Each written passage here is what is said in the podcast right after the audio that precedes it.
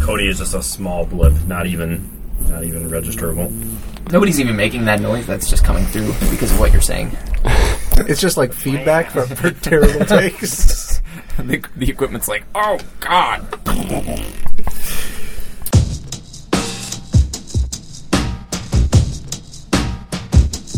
Hello, I'm John Waters, and I'm supposed to announce there is no smoking in this theater, which I think is one of the most ridiculous things I've ever heard of in my life. How can anyone sit through a length of a film, and especially a European film, and not have a cigarette? But don't you wish you had one right now? Mm, mm, mm, mm. And I'm telling you, smoke anyway. It gives ushers jobs. And if people didn't smoke, there would be no employment for the youth of today. So once again, no smoking in this theater. Mm.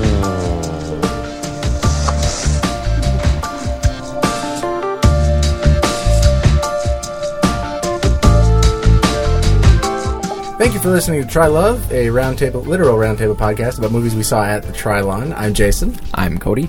I'm Aaron. I'm Harry. and we have a special guest today, Nick Ransbottom. Nick. Uh, welcome all the way from West Virginia. Yep, that's correct. Take me home. No. nope. I hate that song Uh, so Do much. it, do it, sing it. Owned. Oh, God. Uh, why Off do you to a hate great that song? start. It's just Do you have any heard it idea too how much I heard that song Yeah, growing up? every time. It's kinda- Yeah, it's every like- time he couple says times? he's from West Virginia, some jackass is like, "Take me home." It's kind of like That's how probably anybody in why. this room like would have a good reason to hate Fargo by now, or more specifically, the accent. That's Yeah. the Midwestern people though will just like overrate the shit out of anything having to do with their state. That's and true. just, like, Yeah. You know, Yeah. Not being from Except for Prince. Prince is actually as good as Culver's everybody is says. the only Right. he Yes, thing that actually correct. holds up. And That's Uh, Wisconsin. and Prince. Col- oh yes, Prince, but Prince is Wisconsin, like, Min- accepted. Minnesota, same thing. True. Uh, being from Indiana. Wow. being from Damn. Indiana. Being from Indiana, I hate both B- Pete Buttigieg and uh, Mike Pence, so I know how you guys feel.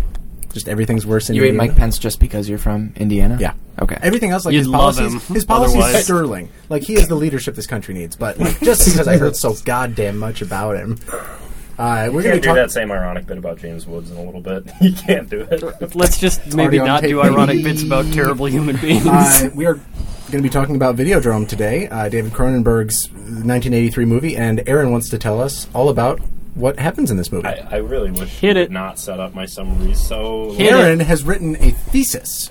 This Hit was it. his major. Videodrome, the 1980. Hit it. You're gonna do it if I say the summary. You're gonna do it. I don't know why you would think that. Videodrome is the 1983 science fiction film directed by David Cronenberg. Um, a notorious real life piece of shit, James Woods plays Max Wren, the president of a small underground television station named Civic TV. Uh, that generally plays kind of disgusting smut. Uh, plays pornographic and violent media, uh, basically. And but he- fictional. it. Uh, Fictional. fictional. That's the yes. distinction. Um, and he is kind of obsessed with finding like the next big thing. Uh, and then one day, an employee of Civic TV who kind of works down in this little underground studio, kind of jacking into like random. Yeah, he's a radio- And pirate. jacking in and jacking off. Boo. I'm glad day you an just did that employee- joke before me. 'cause I almost did. Yes. One day, an employee of Civic TV shows Ren an intercepted broadcast, uh, supposedly out of Malaysia, uh, named Videodrome, uh, that depicts uh, especially realistic, um, often sexual violence, uh, scenes of torture, things of that nature, kind of lacking any sort of plot. No It was plot, one room, just pure stimulus. yeah. Waiting for you to know. Pure stimulus. Uh, Ren quickly becomes obsessed with this uh, kind of found broadcast, uh, believing it to be like just the next big thing for his uh, television station, and begins to uh, see hallucinations after viewing it. And then from there, the plot kind of dissolves and Goes wild. world of conspiracy, really and does. hallucinations and drugs. And Yeah, all this different kind of- uh, like para governmental factions infighting cults, uh, sort of a, a grand conspiratorial um, propaganda. to influence the Idea. masses, the Right. minds and physicality of the yeah, masses. it goes. They live, kind of basically. Yeah. Yeah. Another Cronenberg. Yeah, I, I'll bet he was very, very heavily influenced by that movie. Um, Kind of ripped it off, really. get some original God, ideas. it's David so funny. Cronenberg. Um, I am very funny. Uh, so, Cody, I want to start with you. What did you think of this movie? Just generally, just your quick take. Fine. Aaron, Uh, I so I watched this last night. This and I watched this and another film we're gonna podcast about starting at like midnight last night. Oh, Like, So wow. I'm like running on like four hours of sleep. So I kind of saw this in like a fever, just like this weird fever dream. So did that I, fit and the I was movie. well rested. Yeah, I uh, I liked it. yeah, I, I don't know. It's funny. I was gonna say we'll get into it, but this is the place to get into it. I didn't I've ask been you your saying opinion that. yet, so though. sorry. Back up. That's Harry, Harry, what's your kind of opinion? inconsistent. What did though. you think? I had a very quick take about the movie. Aaron had a novel. Now you're Harry's getting shut out. He of didn't, e, the- but he didn't wait. I didn't wait. There's there's etiquette here. Harry, what did you think about the movie? Nick, what did you think about the movie? Oh wow! Hit it. Uh, good, arguably pretentious Ooh. with its themes, but I, I enjoyed it. Mm. Yeah. Yeah. What do you think about watching it in 2019? It's, ooh boy, it's it's a lot. Um, I feel like those same arguments are still being used today with like violence in media and everything. Um, but I don't know it. Uh, some stuff did not age well. Okay, we'll get into that. Free the gamers. Gamers rise Gamers up. rise up. Uh, David Cronenberg. I haven't seen it, but he made a movie called "Is It Is Existence," which is supposedly Existence. kind of Existence. existence, which is Like existential. oh my god, I forgot about that movie. shit. Flesh guns. Is that not exactly what happens in understand- Videodrome, like a well- flesh gun? It's similar. I, th- I think it's a very similar movie. Supposedly that movie is about video games. I have not seen. Yes. it, but a lot David of people said Cronenberg's a it's big kind of gamer. follow-up. He had his heated gaming moment. David Cronenberg. I don't know where to take that joke. I just figured I'd put it out there, see if it. Love video game Workshop jokes it. on our Yeah, movie Fix it and podcast. post. You know, I'll, Yep. I'll, I'll take a We'll back let it seat around that, from for now on. sure. I'm just going to let this uh, this land lay fallow. Wait till next season. See if I can't grow some really rich. That's rich right, because it crops. doesn't matter what we talk about, the broadcast will be affecting our listeners' minds regardless. Twenty-four people will be completely under our. Twenty five, Right. actually. I Now. got Five. something I want to play for you. I made some tapes. Less intimidating, but I'm into it.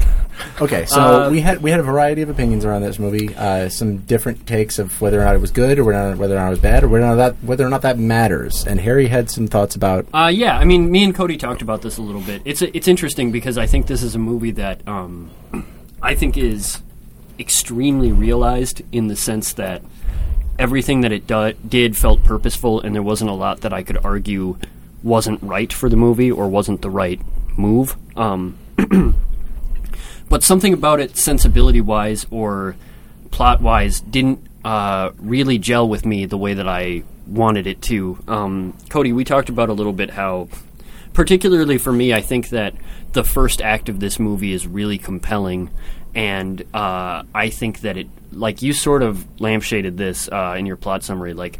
I think that the second and third acts of this movie take the plot in some directions that are less interesting than the premise would have you believe. Right. Let's talk Um, about what happened in the first act. Then it's it set up, sets up the whole story of Max Wren and his underground channel and his desire to keep playing more and more uh, convincingly uh, titillating and horrifying content before he stumbles upon Videodrome and realizes maybe he's gotten himself into too much, but he's still there was a um, for me uh, like a friction between what he as a person and he as a professional like uh, uh, I don't even know what to call him I guess just a station manager uh, a broadcaster was trying to do and what sort of things he would allow and uh, and he, he wasn't necessarily being honest with himself, right? Right. Like uh, Like through- he was fascinated by Videodrome for personal reasons uh, and sort of titillated by it, but he wouldn't admit that, right? right and he consistently tells I'm forgetting Deborah Harry's character's name Nikki, Brand. Nikki Brand. Uh, like when she d- wants to watch it, he's like reticent to let her. He's telling her not to eventually, like s- stop doing that. You know, stop hurting yourself, kind of thing. That was Uh, super interesting having them set up as like Nikki being like a very open-minded, like sex positive kind That's of the term person. you used that I was trying to keep in mind while watching this movie. yeah, and Max Ren being like you know, despite his position, very kind of like closed-minded, not open to the same types of things. That Yeah. Square. yeah, a, you will. square for sure. uh, and uh, but it's just that dichotomy that that play between his what he's willing to sell to other people and what he's actually going to imbibe in is like let other people it's it, I don't even know like what what is it about that character maybe we should dive into like what happens as people watch Videodrome basically their minds and bodies are corrupted by it Right, so in what happens increasingly is- bizarre ways Something about the audio visual um, frequency that's broadcast through Videodrome um, affects the mind in a way that makes them start makes the viewers start to have vivid hallucinations and eventually destroys their body. I mean, eventually, what comes out the sort of pseudoscience that they talk about is that it literally um, uh, prompts the growth of a brain tumor in your head, and that tumor affects the brain in such a way that you start to have hallucinations and your body starts to work differently, and you can be manipulated by other audio visual signals in such a way that you can be um, sort of uh, weaponized. And, and it turns out that's what happens to James Wood's character Max Wren is that different conspiratorial cult-like parties end up manipulating him as like a uh, an assassin or a tool um, against his will, um, and eventually affect his mind as well as his body um, So in that way. So the first act is setting up Yeah, what, the- what that what what exactly is is it sets up the mystery of what's happening. But then in the second act, we get into like learning more about what's happening. Some exposition from uh, what's his name, Brian Oblivion, Right. Uh, a, a doctor who was known to have studied the effects of Videodrome to have like helped create it. Yeah, and he was the most compelling prob part of the movie for me, probably. And this was interesting. Um, I think we talked about this a little bit, but like this was this was an interesting movie for me because it reminded me of something that, well, it I used to be all about sort of like Eve, general nice uh, like sort of general uh, existential ideas in movies and now i feel like i'm much more about pointed um, political or historical arguments Hmm. more so uh, and this is a movie that starts out being about general existential uh, anxieties and becomes a pointed political metaphor and i liked it more in the first act which is unusual for me Yeah. uh, this is a really weird personal thing to say. I don't know if it means much to anybody else who's listening, but like it was interesting to me because like in the first act when Brian Oblivion who is like this new media cultist and he's talking about how like the television is the what does he say the iris of the mind's eye The retina the of retina mind's of the eye. mind's Yeah. eye yeah um all of that really worked for me and like I kept thinking about how this movie was so much about how um, fundamentally the proliferation of um, television and like media is changing the way that the human brain works, literally Mm-hmm. uh, in this case, but like metaphorically also just the idea that like what does it mean to, to live in a society? uh, we live in a society. Um, Do we live in a society? We live in a society. Nick, where, we live in uh, a society. We live in a society. Yeah, Aaron, very bad news that we do, in fact. what, Live in a what's society? Oh no. Yeah. Oh God, we live in a society, don't we? Finally. Uh, but w- and what what does that mean? That like now people uh, live and and are born into a world where they are saturated by um, visual content at all times, where like the information overload hits you in that way, and those themes are foregrounded in this early talk show that goes on. Right? Uh, do you With- guys remember the name of the talk show? Um, that James Wood and uh, or Max Wren and Nikki Brand are both on, and that's their sort of weird meet cute. They're talking about you said like violence in media, right? Yeah, Nikki argues that we live in overstimulated society, that be it sex or violence, emotions, whatever, we're getting like bombarded with it. Uh, so that's her argument, which is why it's not healthy. Uh, Max argues that it's cathartic. and it and he's provides doing- people an outlet. Right, yeah, like he's doing good, but Yeah, that's his his argument, and he sort of throws it back in her face and says like, "Well, if you're if you're not all about oversaturation, why are you wearing that nice red dress? And it sucks. Like that's a weird, gre- creepy thing to say." yeah, and But- then he literally comes on to her at Yeah. this, like Yep. on live. It air. is pretty funny that they have this sort of flirtatious argument in the background while the main talk show host is like talking to Brian Oblivion and trying to move the panel forward, and they're just sort of like talking in the background. Yeah. Um, anyway, I I really like that because I really like the idea, especially that Brian Oblivion establishes later on. Um, when spoilers, it's revealed that uh, Brian Oblivion is dead and has been from a brain tumor from Videodrome for some time, but he recorded hundreds of thousands of hours of himself on tapes. And according to his daughter Bianca Oblivion, right? Yep. Um, who's played by uh, that Sonia Sonia Smits. Yeah, uh, that means he's more alive than even we are. Um, and that was like the really central compelling idea to me is that like in a sort of postmodern media dominated landscape, like it's not that that uh, that the the um, the audio visual world, the like the media world is um, somehow becoming more real. It's that it's making the real world less real, More like or it. like yeah. There there's some sense in which like the way that that and and I'm not. This isn't a conservative movie. This isn't a movie that's coming down, in my opinion, against violence in media or like.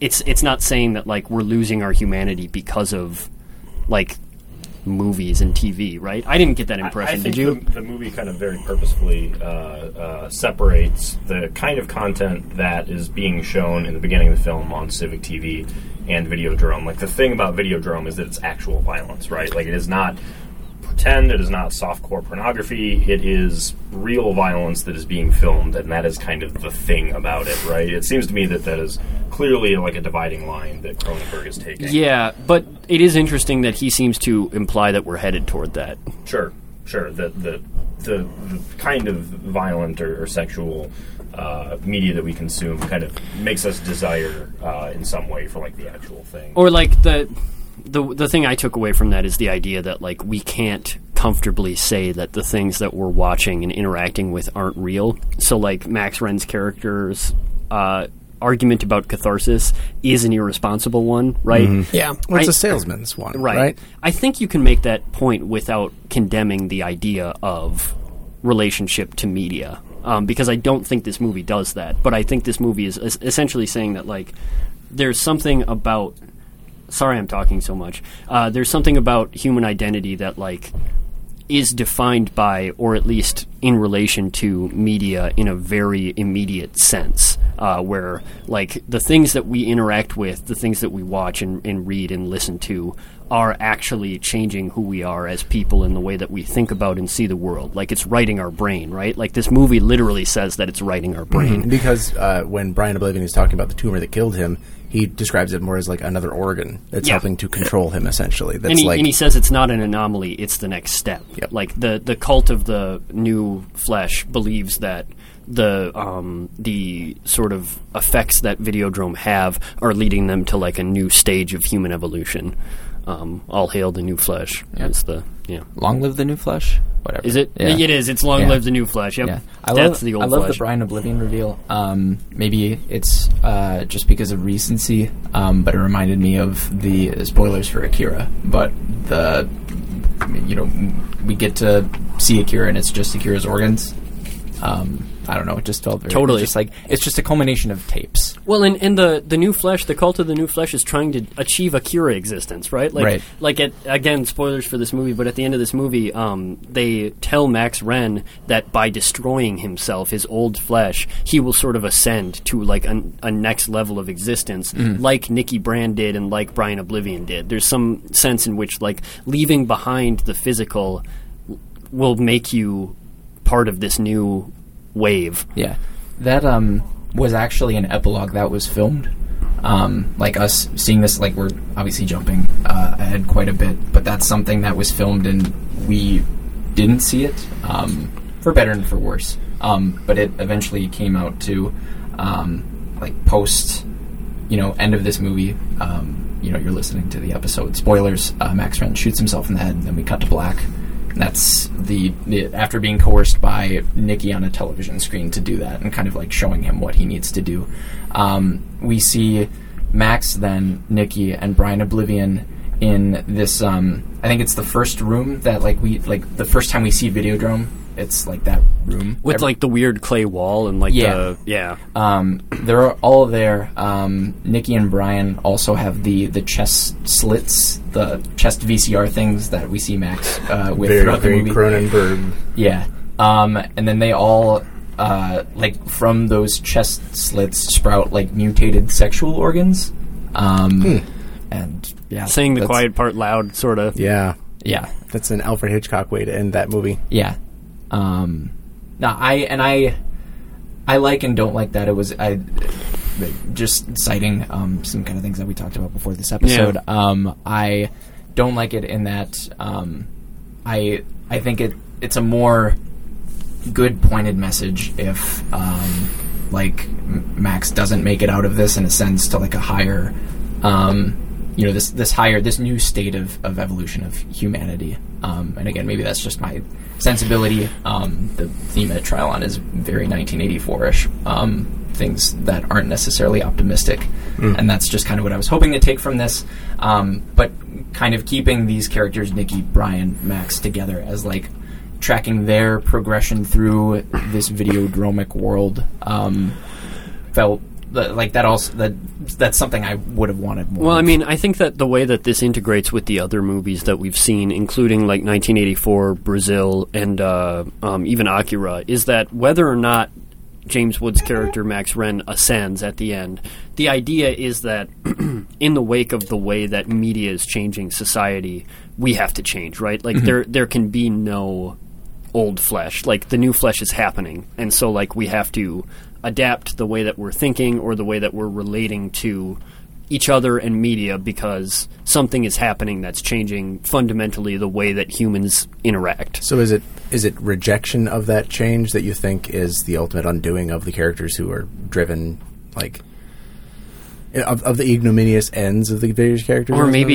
maybe uh, abuse of that change, or or a sort of like application of old values and principles onto a changing landscape, which is like the th- second and third act, right? Is that like the Videodrome is sort of co-opted by like a radical nationalist cell, um, but we can yeah, and I mean, maybe you can kind of argue that whether he pulls the trigger or not. I mean, Max has already indulged in this, like he's at the mercy of whoever you know, whether it's this uh, you know faction that he's. Uh, overthrown, whether it's a new faction that comes in, there's some kind of overseeing body that he will be at the mercy right. of. Yeah. So uh, sorry to to return to Act One because like that was maybe my my the part of the the movie that really spoke to me. Um, what did you guys? I don't know. What did you take away from that whole like the the sort of um, blurring of the lines between media mediated reality and physical reality even early on the way that like all of that imagery with like the the the television that becomes flesh and like the way that he sticks his head through the the television screen like what was the sort of that was really fascinating to me in the sense that like I said it sort of creates this this postmodern um, idea that like what we're doing is not necessarily making like media reality real it's revealing something unreal about reality itself you know like uh it's it's not what's the there's like a line i can't remember it now but like it, it's something about how like um like like modernism was never about revealing that people had changed it was about revealing that people were always this way or i Hmm. don't know um and and that's sort of what i took away from this is that like there's something about media that's d- demonstrating something about human identity and relationships that uh, has maybe always been true that we're now unpacking the tools to understand Mm-hmm. Does what did any, you any of that resonate with you, Nick? Yeah. Um. actually, cut that. I I cannot think of anything right now. no it's cool Boy. Yeah, yeah. Um, sorry i didn't mean to put anybody on the spot No, um, I think um, just like the like uh, media revealing something uh, about us that was already there, um, and there were kind of two different types of hallucinations, and uh, just like two categories. There, were, ob- there was obviously the very you know like the the chest slits, which man oh man, that's a phrase that feels weird to say multiple times, but I don't know what else What you're to going to call call it? it. Chest Should have gone for the mouths? head. I mean, yeah, it's like a VHS slot, right? yeah That was the Yeah, the, Well, yeah, ch- you- the chest VCR. yeah. Yeah. chest VCR. chest actually. VCR. My bad. There you go. the chest VCR is the um, the the television that takes its shape. And then should there- we explain what the chest vcr is real quick Yeah, No, oh, that's, yeah. I want to that's take that pretty on. good summary right there. Yeah, why don't you, why don't you explain the chest Uh, I've been VCRs? talking too much. Why don't you it's explain a, the it's chest A, it's a, um, a mouth rotated 90 degrees, so vertical. Um, it has teeth. It It's not a mouth. isn't it? Oh no, I'm I'm thinking of something complete. I rewatched the It Two trailer this morning. so Nice. I just I, I I was have gonna say I don't think it had teeth. no. I'm thinking I'm thinking about uh, Pennywise's mouth, which has teeth. Yeah, uh, it's a it's, It's just like a toothless. little slit that he hallucinates that is kind of starting in his you know his groin. well, eventually uh, it really does grow there, right? Yeah, I mean I guess it's kind of unclear about what's a hallucination, and what's Right. Not. But other Yeah. people interact with it. Sure, that might have been hallucinated. but Yes, I mean, right. the the end of this movie. It's gets all into very really trippy- metaphorical. Yeah, Um, but it, yeah, it's essentially th- it's this little slit that uh, It's a VCR. it's a VCR. You, yeah, you put tapes in there. And when you put the tapes in it, it uh, that's that's how they give him his instructions to kill. So I guess we should say that like we should get get into the second act. Uh, does somebody want to talk about what happens with Oh, this? I, I, I would. I finished this movie uh, last year, and then last night when I tried to rewatch it, I fell asleep like at the beginning of the second act ish, maybe halfway through. So I'm not the best to recap like exact plot. I'm also with Harry that way. I think the first act of this movie holds up a lot better than I, I Yeah. like the second half. You know, I, I think, think- it's good. I think that's what people love about the movie, though, is that it goes way off the rails. It does. It goes nuts. You wouldn't have thought that what was happening. I mean, it's it's like a it's like a mystery movie, right? Like it, it turns out that uh, everybody involved with this was playing a couple of different games. Like it turns out that the pirate uh, that he was working with is is part of this radical nationalist cell. uh, we should say like digital media pirate, not like swashbuckling Right. pirate. Yeah. Um, He's the, a- the guy Either in his one is basement cool. who's hacking into the, the radio waves and, and wavelengths. Right. His name is Harlan. He gives off. Um, he gave off to me anyway. Supreme Adam Driver vibes. Adam Driver vibes. Yeah. Wow, I didn't get that Ju- at all. ju- No, me justify either. that. I mean, Speak on. it. he looked kind of like Adam Driver. He sounded kind of like Adam Driver. He had the same color hair as Adam Driver, uh, and he gave a great performance, like Did you Adam just Driver watch a does. different movie? I don't know. I didn't, I didn't get that at Adam all. Driver, How yeah. did you feel Watching about- Logan Lucky? Harlan vis-a-vis Adam Driver vibes, Nick. Uh, no, I did not That's feel fine. any I of didn't that. pick. Nobody I picked else up, has uh, to. I Cody's picked up what's his full of name from from uh, Ghostbuster, but Ghostbusters. Goth, um, Ghostbusters? Ha- is it Harold? Ramus? Ramis. Harold Ramis. Harold Rest in Ramis peace. is Picked good. up- He That's a actually- closer- Now Harold Ramis vibes. Now that is good. Yeah, definitely. What did he keep calling Max? Like Panchero? or Patron. something? Patron. Yeah. Why? Uh, I, patron. It was like a Yeah, well, I sort of fucking know. okay. Well, I, I answered that question. Oh, maybe I was accidentally thinking about the other guy from Girls. I forget his The not name. um, Adam Driver guy? yeah, There's well, there are another guy two, in Girls? right? I don't know. I've never Guys seen and Those dolls? girls. people Shout are out to the girls. other performers in Girls. Sure. That cast. That's a good cast. Uh, Yeah, it is a good decent cast. Nick, Nick, you've been swiping away at what look like notes on your phone. Yep. Is there- there's, it feels like there's something you want to say about this movie. All right, Um, we can pivot. Okay. Um, Transition. so, I I'm torn between whether or not the movie's trying to make a statement. I'm not sure if Cronenberg is actually trying to say something. Or, or um, if he's just being fetishistic. Yeah, definitely. Like, I I feel like at its core, the themes themselves, you know, th- they are a statement. But I'm not sure if the point of the movie itself is a statement. You know what it's, I mean? it's like Cody was saying this. I think you were saying this yesterday about Police Story. It's like if a movie's theme, can, maybe Harry was saying this. If a movie's theme can be one sentence, it's not a theme. yeah, Cody said that. Yeah. Like, and it feel if it, like Videodrome at, at its worst feels that way to me too. Like, oh, the slit in his chest looks like a vagina, and he's pulling out all videotapes and Thank you for guns being the and one to stuff say that. from it. yeah, I actually had that written down in my notes. right? Yeah, uh, Yeah. But like, but what is what does that really say? I think Harry's trying to itch it, like scratch that itch a little bit with trying to Scratch that slit. scratch that. itch No, slit. don't do that. Please, It looked- no. it looked itchy. Please, Don't like that. God, no. Uh, so, do you think that that He itches at it. do you, do you do you like it less for that? For that, it's maybe like p- positing all these b- suspicious themes and maybe not actually like saying anything about them. You know, I actually think I like it more for not sticking to one point. Okay. If it did, I think it would come across as preachy.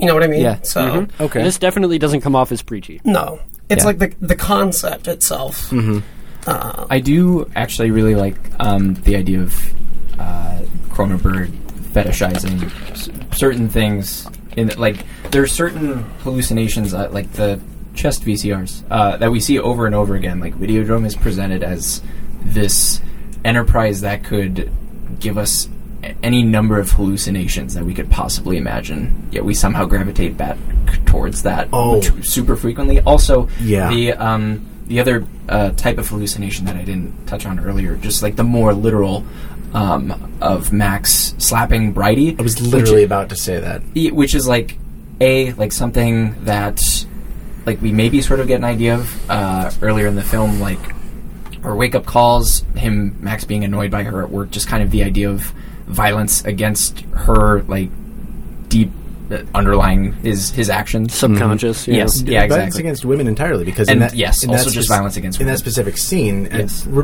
please remember what you were going to say because I have a tendency to hijack these No, conversations. no, no, that was that was it. You got it. But he grabs her and uh, slaps her, and then uh, she turns around and it's uh, Nikki, and then he slaps her again, and he turns around and it's I forget the character's name. It's a really powerful It, scene. it is a very It's like, frightening. It is a, a very uncomfortable scene to watch because then he like lets go of her, and he's distraught, and he's like, "I'm so sorry for hitting you," and she's Yeah. like. You didn't. You didn't hit me. Right. Like, you imagined that. You you fantasized that. Like. yeah. And then the, Ugh. there's a hallu- uh, hallucination later on after he meets um, uh, Barry Convex, uh, kind of like Very a very good name by the way. um, very good name. I have a quick note about this guy after this bit, but um, uh, like his his forced hallucination where he's, um, I, I mean, like the.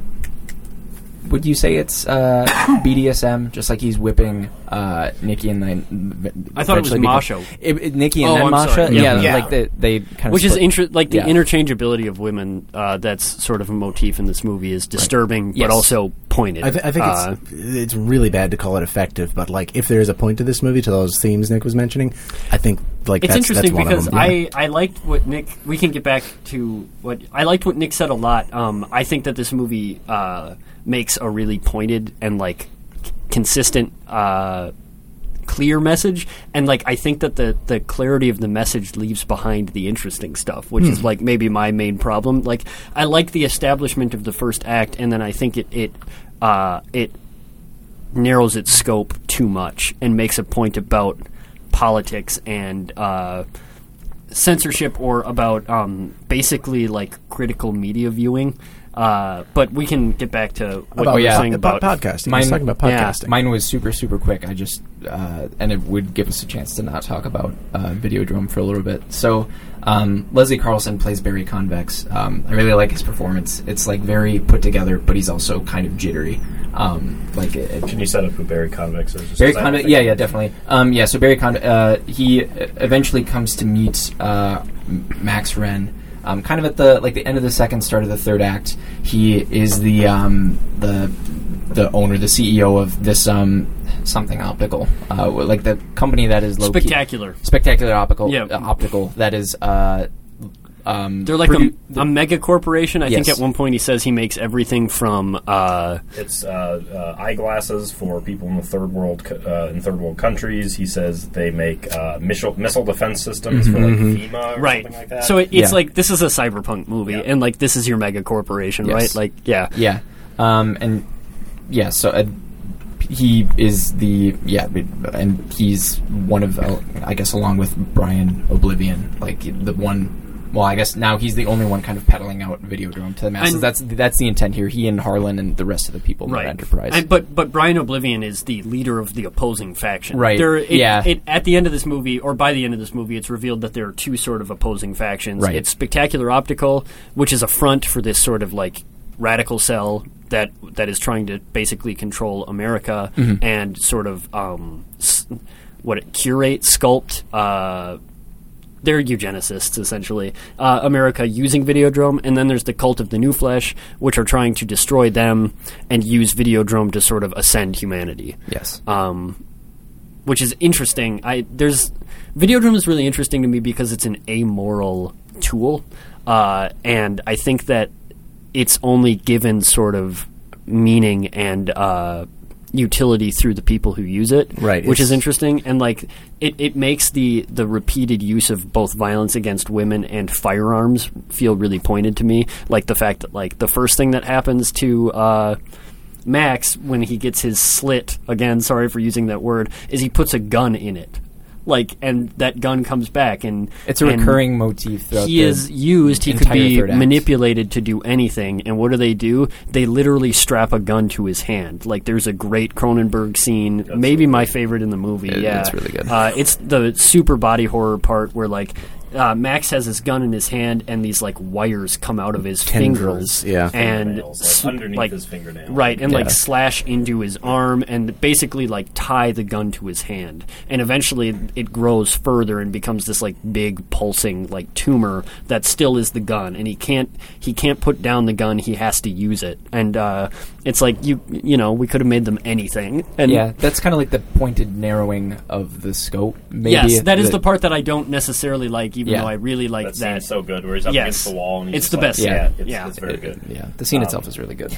Yeah, I, this this movie kind of fall. I, I liked it a lot. I, I think it kind of falls into uh, the the trap of introducing a lot of plot elements that I think are Mm-hmm. still thematically resonant, but maybe it's it's not as like the first half of this movie is like very extremely my shit. Like I was taking down notes like every second watching it. Uh, everything from like the set design um, to just there's there's so many like little like nice symbolic touches that are thrown in there. Yeah, we should say that like I think throughout, but especially Yeah. in the first half, this is like a masterfully made movie. Yeah. Like this Yeah. dude knows like what he's doing, And it's in, right? it's in your face about it too. Like the, the first scene is literally he's eating this pizza that has been like pecked at for like clearly just like days. He's just been eating, just pecking at this pizza that has toppings spilling everywhere, and he's like looking at these uh, sexual images from this this company that he might buy some like pornographic films for for his TV channel, and he's like getting pizza sauce onto the photos as he's looking at it, and it's like so gross and it's such a clear like metaphor for like Mm-hmm. I yeah. did. I loved how dirty his apartment was. Everything's Uh, dirty in this uh, movie. Yeah. It helped.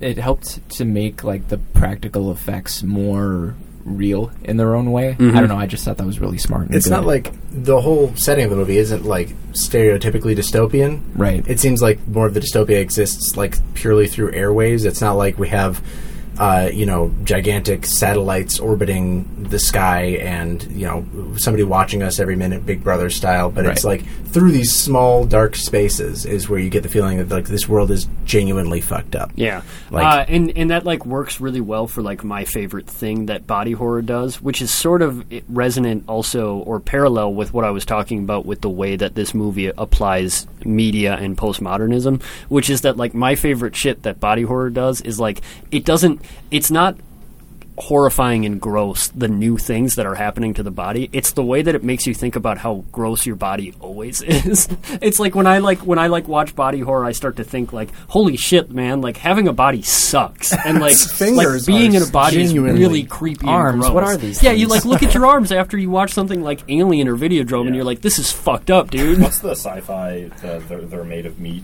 Uh, a short story.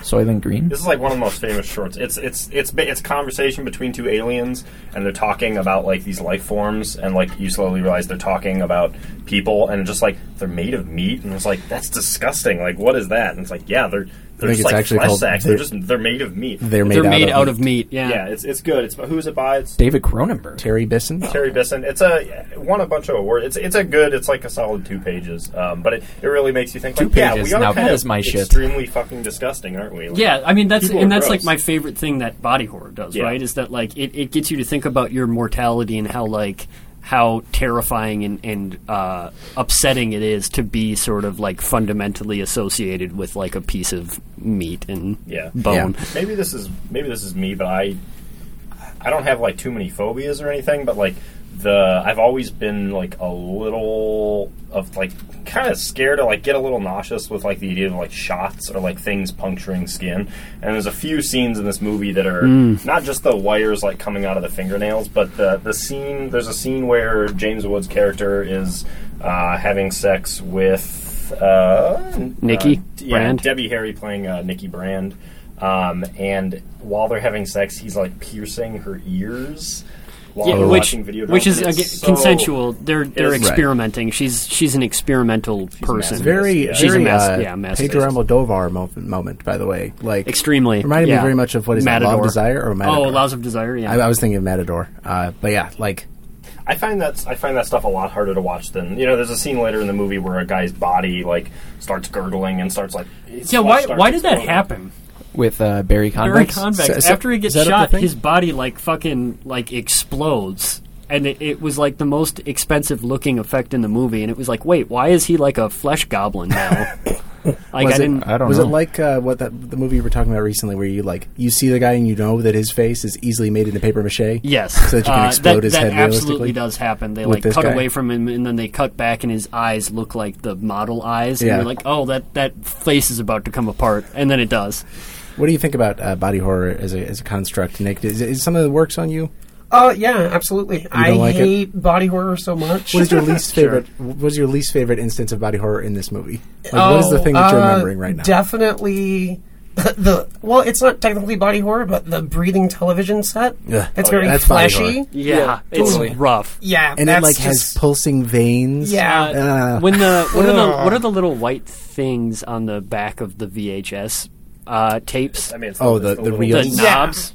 Uh, how it rewinds. Like a It's- little- yeah. It's reels. um, when those like pop out because like there's there, yeah 'Cause it's and they breathing. make that noise and like yeah the tapes start breathing and pulsing that was so gross I, I couldn't get my mind off of Cody mentioned yesterday when after he had watched it that Videodrome has some of the most like overtly unnecessary wet sloppy kissing noises. It's like two completely human characters not being influenced by that's Videodrome the shit at all. though right And they're- like that's oh. that's what it's all It's about the is most that like hey disgusting like part of that like movie. kissing is gross and like it, maybe it's not so different from like having your fucking hand be turned into a pistol that you use to kill somebody because bodies are weird Even worse than the, the kissing is the scene where he's hallucinating and he has the, the stomach slit and he's like itching. He's itching the skin around the stomach slit and it's like the most loud, like just just like yeah, kind of squishy. Like oh god, it's the worst. I was sitting there and I was just like, oh, I'm so happy I'm not eating or drinking anything right now. Like and but like it, it's an estimate to I think how this movie uh, and probably most Cronenberg movies work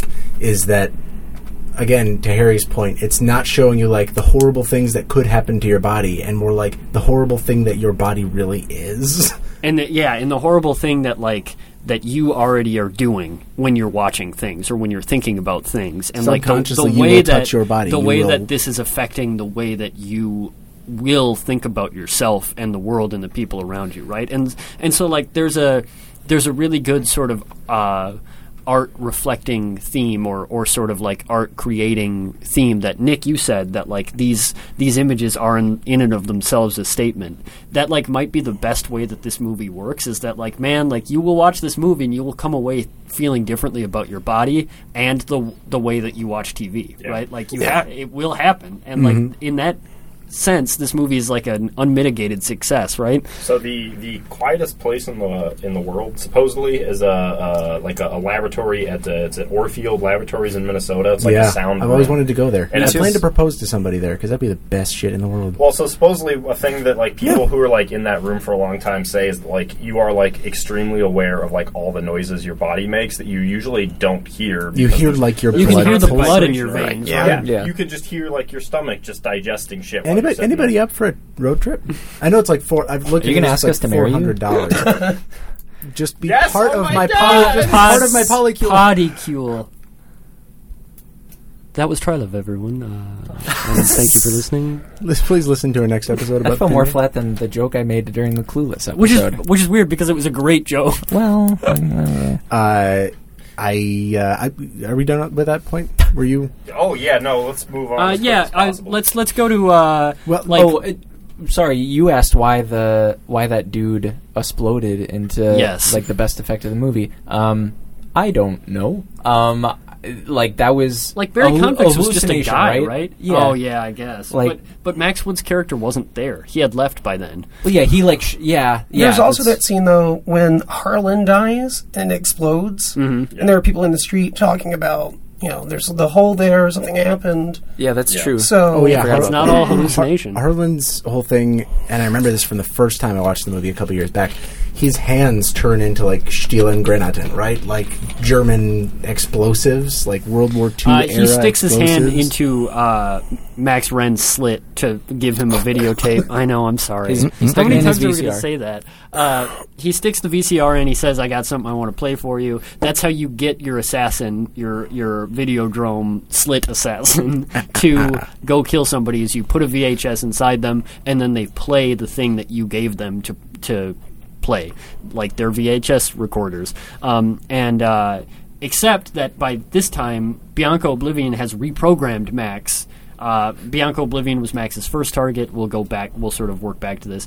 Uh, and so when when um, Harlan sticks his hand in there, it like bites down and then like puts a grenade in Harlan's hand, and then Harlan d- blows up.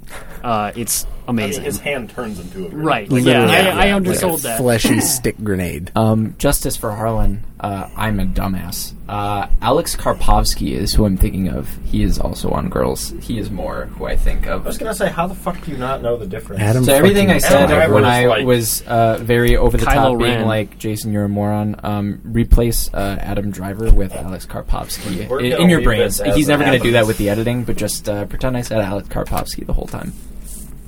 He's good on. He's good on girls. He is like, very good. He's the coffee shop owner, right? Yes, But- yep. Yeah. He, he is a. It's a good cast. Yeah. This is now a girls fan cast. Girls cast. Girls night. I do have a theory on why their bodies go so badly when they die.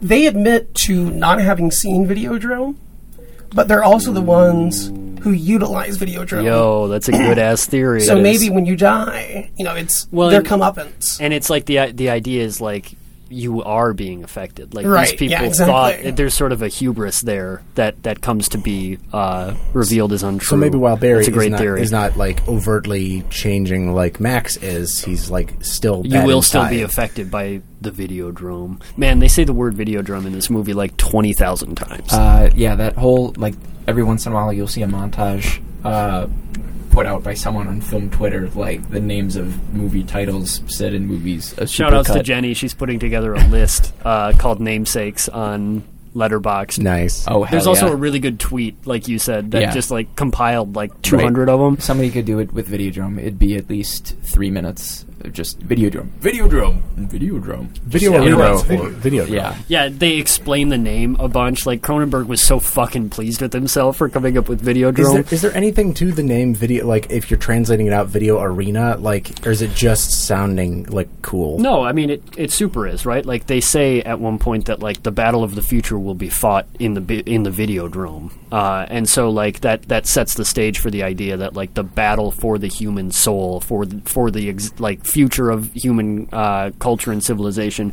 is going to take place in the media reality. Um, you know, uh, Yeah. this is What's a with- What's with all the media from like around this time up until like 2000 about like weaponized entertainment, right? Because there was this. I mean, it was What else are definitely you a thinking of? scare. Cause yeah, there was well, there was this whole scare that, that people were being like incredibly influenced by the stuff that they were watching, not just not just watching but listening to. I mean, I know this movie is mostly concerned with kind of visual medium, but two years after this movie was released, uh, 1985, that was when the uh, the Congress was talking about like the parental advisory labels and like The Tipper Gore Congress. was talking about Dirty Diana and like Prince and corrupting children. Um, and it seems like there's there's a lot of media about like a weaponized infinite jest, right? Like the ring, like this weaponized media being used to like kill people or, blow or people's heads. manipulate people or, or change people Yeah, like, somehow. all we need to do is play and this videotape. on yeah, TV there was and like a big the conservative masses. scare about Yeah. that that never really left, and like that's that's the scare fundamentally that the second act starts to play into, right? Is that it, it it's not just that Videodrome exists and that it's changing people; it's that people are weaponizing it specifically. Um, this uh, I can't remember if they have a name, but they're they're a front. Uh, Spectacular Optical is a front. There's this nationalist uh, society that thinks that um, the other countries of the world. I just noticed your uh, your phone cover. oh, yeah, thank you. Palp- palpery, Pal- palpy fruit. What? How do you pronounce that? I, I cannot remember. Sure. I've played every game in that Yeah. series. I cannot and tell sea salt you. ice cream. Kingdom Hearts, great game. Yep. Uh, anyway, Shout out to Kingdom Hearts. shout out to Kingdom Hearts. Another David Cronenberg. anyway, classic. don't shout radical out to Kingdom nationalist cells. I'll kill you, Aaron. Oh, We'll fight. Uh, we'll fight. he's standing on the table. He's taking off his belt and he's whipping it around. Oh, Oh my god, he's got a chess gun. Use a big keyblade to Oh my beat the God, shit out Mickey's of with you. him. Oh no! Uh, anyway, I just said uh, he has a gun. um, this about friendship. this sort Hit of it. radical far right cell thinks that the other countries of the world are getting tougher. And uh, if America's not going to decline, then we need to start getting tougher too. And the way that they're doing that is using Videodrome to target quote unquote lowlives who would be interested in this form of entertainment and take them out. um, and that's what they're using the broadcasts Is for. the, yeah, I mean, is the this is where I, I'm a little conflicted on this. Is the idea that uh, you know modern, I guess modern at this point, uh, American media or Canadian media, I guess, is Canadian film uh, was you know overly violent and sexual, and that and that these people had viewed that as like weakening, uh, you know, kind of the populace of the country, and so we'd fallen behind. Or is the idea that we need to step it up in order to become even more violent and more, you know, I don't know, hyper masculine? I, I just I think it's like maybe a, a sort of and maybe this is wishy washy, but like I took it as like a general metaphor for the idea of like jingoistic or nationalist propaganda as media. Like Sure. sort of like like these are these are people who want to utilize uh, sort of like cultural revolution style Sure. like the uh, the media for the for the purposes of making a more nationalist, more united uh, conservative future. Yeah. Um, I, yeah, they're Fox News, basically. Spectacular Optical is Fox News. Oh my god! I, I was going to break that out at the end, but James Woods and Fox News right now. Videodrome. Yeah. That's it. That's it. yeah, I, I, because I, I, guess I took it as you know the the the one faction being the government, kind of, you know, being I guess saying that they're against this kind of violence while really repurposing it for their own, you know, uses. And then I took the the I guess what the Church of the New I, I've been Flesh. calling it the Church in the New Flesh. I don't remember if that's my actually favorite what they metal call it. album. That's such Yeah, a good fucking. It's a pretty good Yeah, name. it's pretty Is that the name badass. of the Flesh Baby album? Or it is now. It's their second album. No. oh, okay. It- it's their, happening. their sophomore feature. Got it. it is well, okay, maybe happening. Uh, I took I wrote that the as lyrics. A, this kind of underground filmmaking. I took that as a metaphor for this underground kind of filmmaking that was, you know, having a lot of these violent elements, uh, maybe these sexual elements too. Um, and I took that kind of main struggle as this kind of maybe artistic struggle in a way between those two Oh, factions interesting. in filmmaking at the time. But I, you know, Yeah, I, I, I saw both the Cult of the New Flesh and Spectacular Optical as sort of evil and fundamentally unconcerned with the people that they're hurting. Um, and, and sort of uh, like both of them manipulating media toward uh, ideological ends. And I think that that's what the, the movie's ultimate sort of point is saying, which is the, the scope uh, squeezing that I wasn't a fan of is the idea that like you set up all of this great idea about like uh, the way in which media is fundamentally changing the human mind and the landscape of human culture, which is like something that, that actually does like have a really good historical sort of frame of reference like uh, when when uh, movies first came out novels like were radically altered uh, this is head ass so i apologize but like in one of my college classes we read a bunch of books that came out right when movies were becoming a thing like henry james's uh, what maisie knew and it was wild to see the way that like prose was like altering in order to sort of present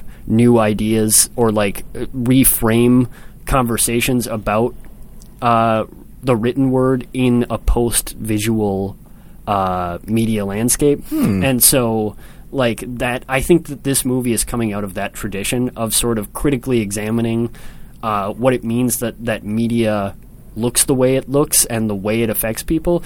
But then to, to use that to become like, oh, and like, like, the the governments of the world and the, the ideologies of the world are going to weaponize this media and so we have to pay attention to what that means and what it will do It's like a good point but it's also ultimately like much less interesting to me uh, i don't know I- yeah, I think the the plot heavy elements near the end of this. It honestly, I, I thought about it a lot about like Old Boy, and I, I like Old Boy just fine, but that's another movie where I think the the premise of the first half of that movie is so good, and then the second half gets kind of involved in the plot and kind of loses me. Even though, again, like thematically, it is paying off, right? Like it is. yeah that's actually a pretty it's good knocking point down about the old dominoes boy it's set up. Yeah. Um, not to just shit talk Old Boys. It's a good movie. Um, Are you talking about the the yeah, the, Spike one, the one that Lee- came out a yeah, couple years yeah. ago? Oh I haven't, I haven't seen that The one. I've- Spike Lee version. yeah, the Spike Lee I've seen version. people defend that movie. You know, I don't know. They shouldn't. I, I didn't like it because it was it was it, it was cool at that moment for like internet people who were just uh, trash to shit talk Spike Lee and just like not acknowledge any of his actual good older films. Ouch. And so that movie came out and it was like do the, right perfect, thing's one of like, the best movies ever made Oh, easily. Correct. Say the best. Cro- Yeah. Crooklyn, Crooklyn is up there too. I finally not seen watched that a Kirkland. couple Yeah, I've months seen ago. Kirkland. Very, very good. Yeah. Very good movie. That the guy's got a lot of classic movies. I just remember people just like shit talking him because he was this studio director for this shitty. I mean, yeah. Again, th- you should don't He- he stop even- remaking he even took Asian his- films with white cast. He but- took his name off it. Like it's not known as a Spike Lee joint because like they cut it to ribbons, and he said, "Don't put my name on I it." think I think there was like one poster with that, and I was like, why is there a Spike Lee joint on the old boy? But and Yeah. then yeah, they took it off. What's your and- favorite Spike Lee movie? Nick? None because I haven't seen. Um, I'm not going to Watch cut I've that seen. one. I've seen like half of She's Gotta Have It, which I think he directed. Was that him? Yep. I didn't Yep. watch that. Yep. yeah. We've talked a lot about Adam Driver on this episode. Uh, Was you he in should She's see Gotta Have it. Uh, you, Black Klansman. He was in Black uh, Klansman. which is amazing. Oh, yeah. That is Make a sure you very have good the one. right actor this time. Uh, you do. I just, this like, this it's time, easy. yes, yeah. He's actually Academy thinking nominated of Topher actor. Grace. Uh, yeah. wow, he he's was also in Black Klansman. Uh huh. Oh, I thought I didn't thought know this that when one- I made that joke. He was David Wow. Duke. I was such a Nostradamus. on to play Inside Man. I love fucking loved Inside Man. That movie kicks ass. I would love to watch Inside Man at the Trilon. Yeah.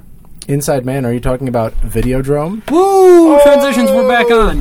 Slit in the I- I- stomach. One anyway, thing, I think that stomach's lit. this is this is ultimately probably a movie about uh, critical media consumption, right? It's saying I think ultimately the the point it's trying to make is like we in in the world that we're living now, we need to pay attention to the way that our media is affecting us because other people are and maybe for nefarious purposes, right? Like there will be uh, radicals that are going to try to use media to affect the way that we see the world. There will be people who are affected by it very immediately and very um, intimately. And so we have to, like, wh- what does that mean? Like, the, the change that has to come is we have to start thinking much more critically about the way that we're consuming media and the way that we're thinking about media because it's already changing who we are. I, I think that that is driven home, and this is the last thing I'll say about the movie. I think that's driven home in the point you were making about how it's kind of an amoral movie in many respects. or Videodrome itself That- is amoral, is what I right. was saying. Well, yeah, That, that's that's what I was meaning to say. In that, like, no faction that's warring over Videodrome and, or its uses is saying nobody should be like consuming this. It's how we consume it. It's how we approach it. It's like yeah, I. It's interesting because I could problematize that too, right? Because Of course you Spectacular could. Optical made Videodrome, and it is about torture. Although it, it is said eventually that uh, Videodrome itself is like literally just like a frequency. Yeah. So like the torture is something that It's they just one manifestation put over, of it, and that's yeah. what I w- meant is that the frequency is Videodrome. The torture is extraneous, right? Yeah. Like that's not. i it's just an interesting point. The same way that the way that uh, they only used the manipulation to kill, it was like we could put this frequency on anything, and we put it on torture. Yeah, Uh, it's like there's no rejecting it. Is what I'm saying. There's no rejecting Videodrome. It's like Yes, it's processing here. it one way or another. Yeah, that's a good- like, that's a great- That's that's what I that's Yeah. what I picked up from the movie. Uh, anybody else pick up anything from the movie? Anything? I'm going to the movie. Anybody need anything? Um, yeah, well, y- here's a little uh, snack for the road. Uh, so, um, What does that mean? that this is It's a a little- figurative snack for the road. Okay. Um, Leslie Carlson, he's the snack that we're talking about here. Um, Leslie So this wasn't the Carlson only is a snack. uh, Cronenberg directed film that came out in 1983. Uh, Dead Zone also came out, um, and uh, Leslie Carlson is in. This isn't about Dead Zone. It's just setting the stage here. They both came out in '83. Leslie Carlson is in both of those features. Uh, I think he's in a handful of other Cronenberg films as well. But also in 1983, Leslie Carlson played the uh, Christmas tree like shop guy in A Christmas Story. Um, I really hope this doesn't fall on deaf ears, blind eyes. Uh, I wanted to shout out Christmas Story and the little role that Leslie Carlson had. That I didn't know that until after. was that I- also 1983? you said? 1983? Yeah. Wow. What a year for, Man about for town, Leslie busy, Carlson. yeah. In three Anyways. very influential. ones. Uh, so yeah, him and um, everybody in this movie is, is great. We didn't really talk except about- for Max Woods, except for except for uh, What? James Woods, James Woods. except for James Woods, Max who's- Wan- Ran, yeah. James Yeah. Woods. Max Um, Wen. we did- Max go ahead, who? go ahead. I was gonna say I, I actually like his performance, but James Wood is a gigantic piece of shit. Should we just say it? Should we He's a just, f- everybody say your least favorite, say the most unflattering thing you can about James Woods, starting with me. I hope he dies. He's a hairy turd drying in the sun. Uh, careful what you say. If you um, like, it'd be libel if He's it was very spoken, right? litigious. Yeah. Yes. um, he. Yeah. I mean, if we say anything if he that is comes wrong, after this he will sue podcast, us. it'll be the single greatest piece of press we've ever gotten. actually um, come to okay so I wrote, I wrote down a few that we won't get into all of them necessarily i wrote down different reasons why james woods sucks just going by his wikipedia article Yes. Hell yeah. um, the um, This is all according to Wikipedia. right? So this We're is not saying- Wikipedia. we're not yeah, saying uh, this James ourselves. Woods, if you're listening to this, I got this from Wikipedia. Um, these are factual So if it's reasons, wrong, check on Wikipedia, evidence you know, against yeah. why you suck. In July 2015, there was a Twitter user who said that. Um, uh, he claimed James Woods has a, a cocaine addiction, um, so James Woods uh, attempted to sue him for ten million dollars, um, and uh, he Buy a eventually. lot of coke with ten million dollars. that's very true. We're not saying that Al- James yeah. Allegedly. theoretically, uh, Yeah, allegedly. theoretically, one of Yeah. the things you could buy with that sum of cash is more cocaine, which you know doesn't bode well for James Woods. Um, assuming he- what the person said is right. Exactly. Yeah, just Alleg- assuming. allegedly. Assuming. yeah, Allegedly. um, yeah. he attempted to go through the court to find this Twitter user's identity, and the court was like, "No, Fuck off. It's like, no, you can't do that. Um, and then uh, eventually in February 2016, they allowed it. And then in October 2016, the attorney representing that Twitter user um, r- revealed that that Twitter user had passed away. Um, to which James Woods uh, said he hoped the person, quote, died in agony. Fuck you, James Woods. Yeah. Uh, he's also just like a extremely right wing. Uh, staunch Extremely Republican right wing, homophobe, motherfucker. transphobe piece Yeah. of absolute garbage. Many, many uh, accusations of uh, Allegedly. sexual misconduct alle- as well. Allegedly. Yeah. Yeah, oh, yes, allegedly, but- yes. Go figure. Allegedly. Uh, got banned from Twitter. You know how hard it is to get banned from Twitter? My band got banned from A Twitter. little too hard, if you ask You, me. you can do so much shit on Twitter. They do not give a shit. Even but they're like, Elon Musk "Ah, I is guess still we gotta there." ban James Woods. Elon Musk. The Nazis like Donald Trump are still on Twitter. Uh, Oh, Uh, Allegedly. Pretty I- cheap heat. Not Yes. allegedly. Um, e- every performer in this movie is better than James Woods. We didn't talk about um, Lynn Gorman a whole lot. She's she plays Masha. That I Man, think she rules. Oh, she Yeah, is she's so great. great. Uh, man. She's another like programmer broadcaster, right? She yeah, like she Is her presents role- this um uh this like Greek ancient Greek like softcore pornography. She makes softcore. Yeah. Uh, and she eventually looks more into like the Videodrome situation, uh, and then she and uh, Max trying to have like a table conversation about it. She's like a great scene and like a well um, fleshed out character. Uh, new fleshed out character. new fleshed out character. Thank Wow. you. Um, Very they, good. They really Thanks, didn't, Nick. They really didn't need to do that. Um, but Masha is is great. You have as the is most everybody disapproving else. because just just enough body to that. He didn't expect Make that. me feel part. really bad. I I hate mean, that that everything else, but not. wow, you've never listened to an episode of this, have you? I expected good puns. so. Came to the wrong place. Yeah, you- the absolute wrong place. uh, speaking of that scene in the restaurant, Yeah. Masha also says that the reason Videodrome is so uh, deadly is because it has a philosophy behind it. That's a great line. Yeah, So- that's Yeah. a great line to remember. Yeah, like that she a lot. says, uh, it, "Videodrome is dangerous don't because have. it has something you don't have, a philosophy." Yeah, Yeah, and that makes it dangerous. yeah. and James Woods was like, "Cut." That was just real, right? She's just talking directly to me because I have no morals and I'm a, like a lousy Allegedly. excuse for a human being. I mean, Definitively. Again, this is all allegedly, right? Right. At James yeah. Woods. What's his handle? Allegedly. Well, he's Uh, banned Video from Slinger. Twitter. Bandle. Um, Oh, that's right. Huh. Bandle. More like Wames Juds. Juds. He's got the juds.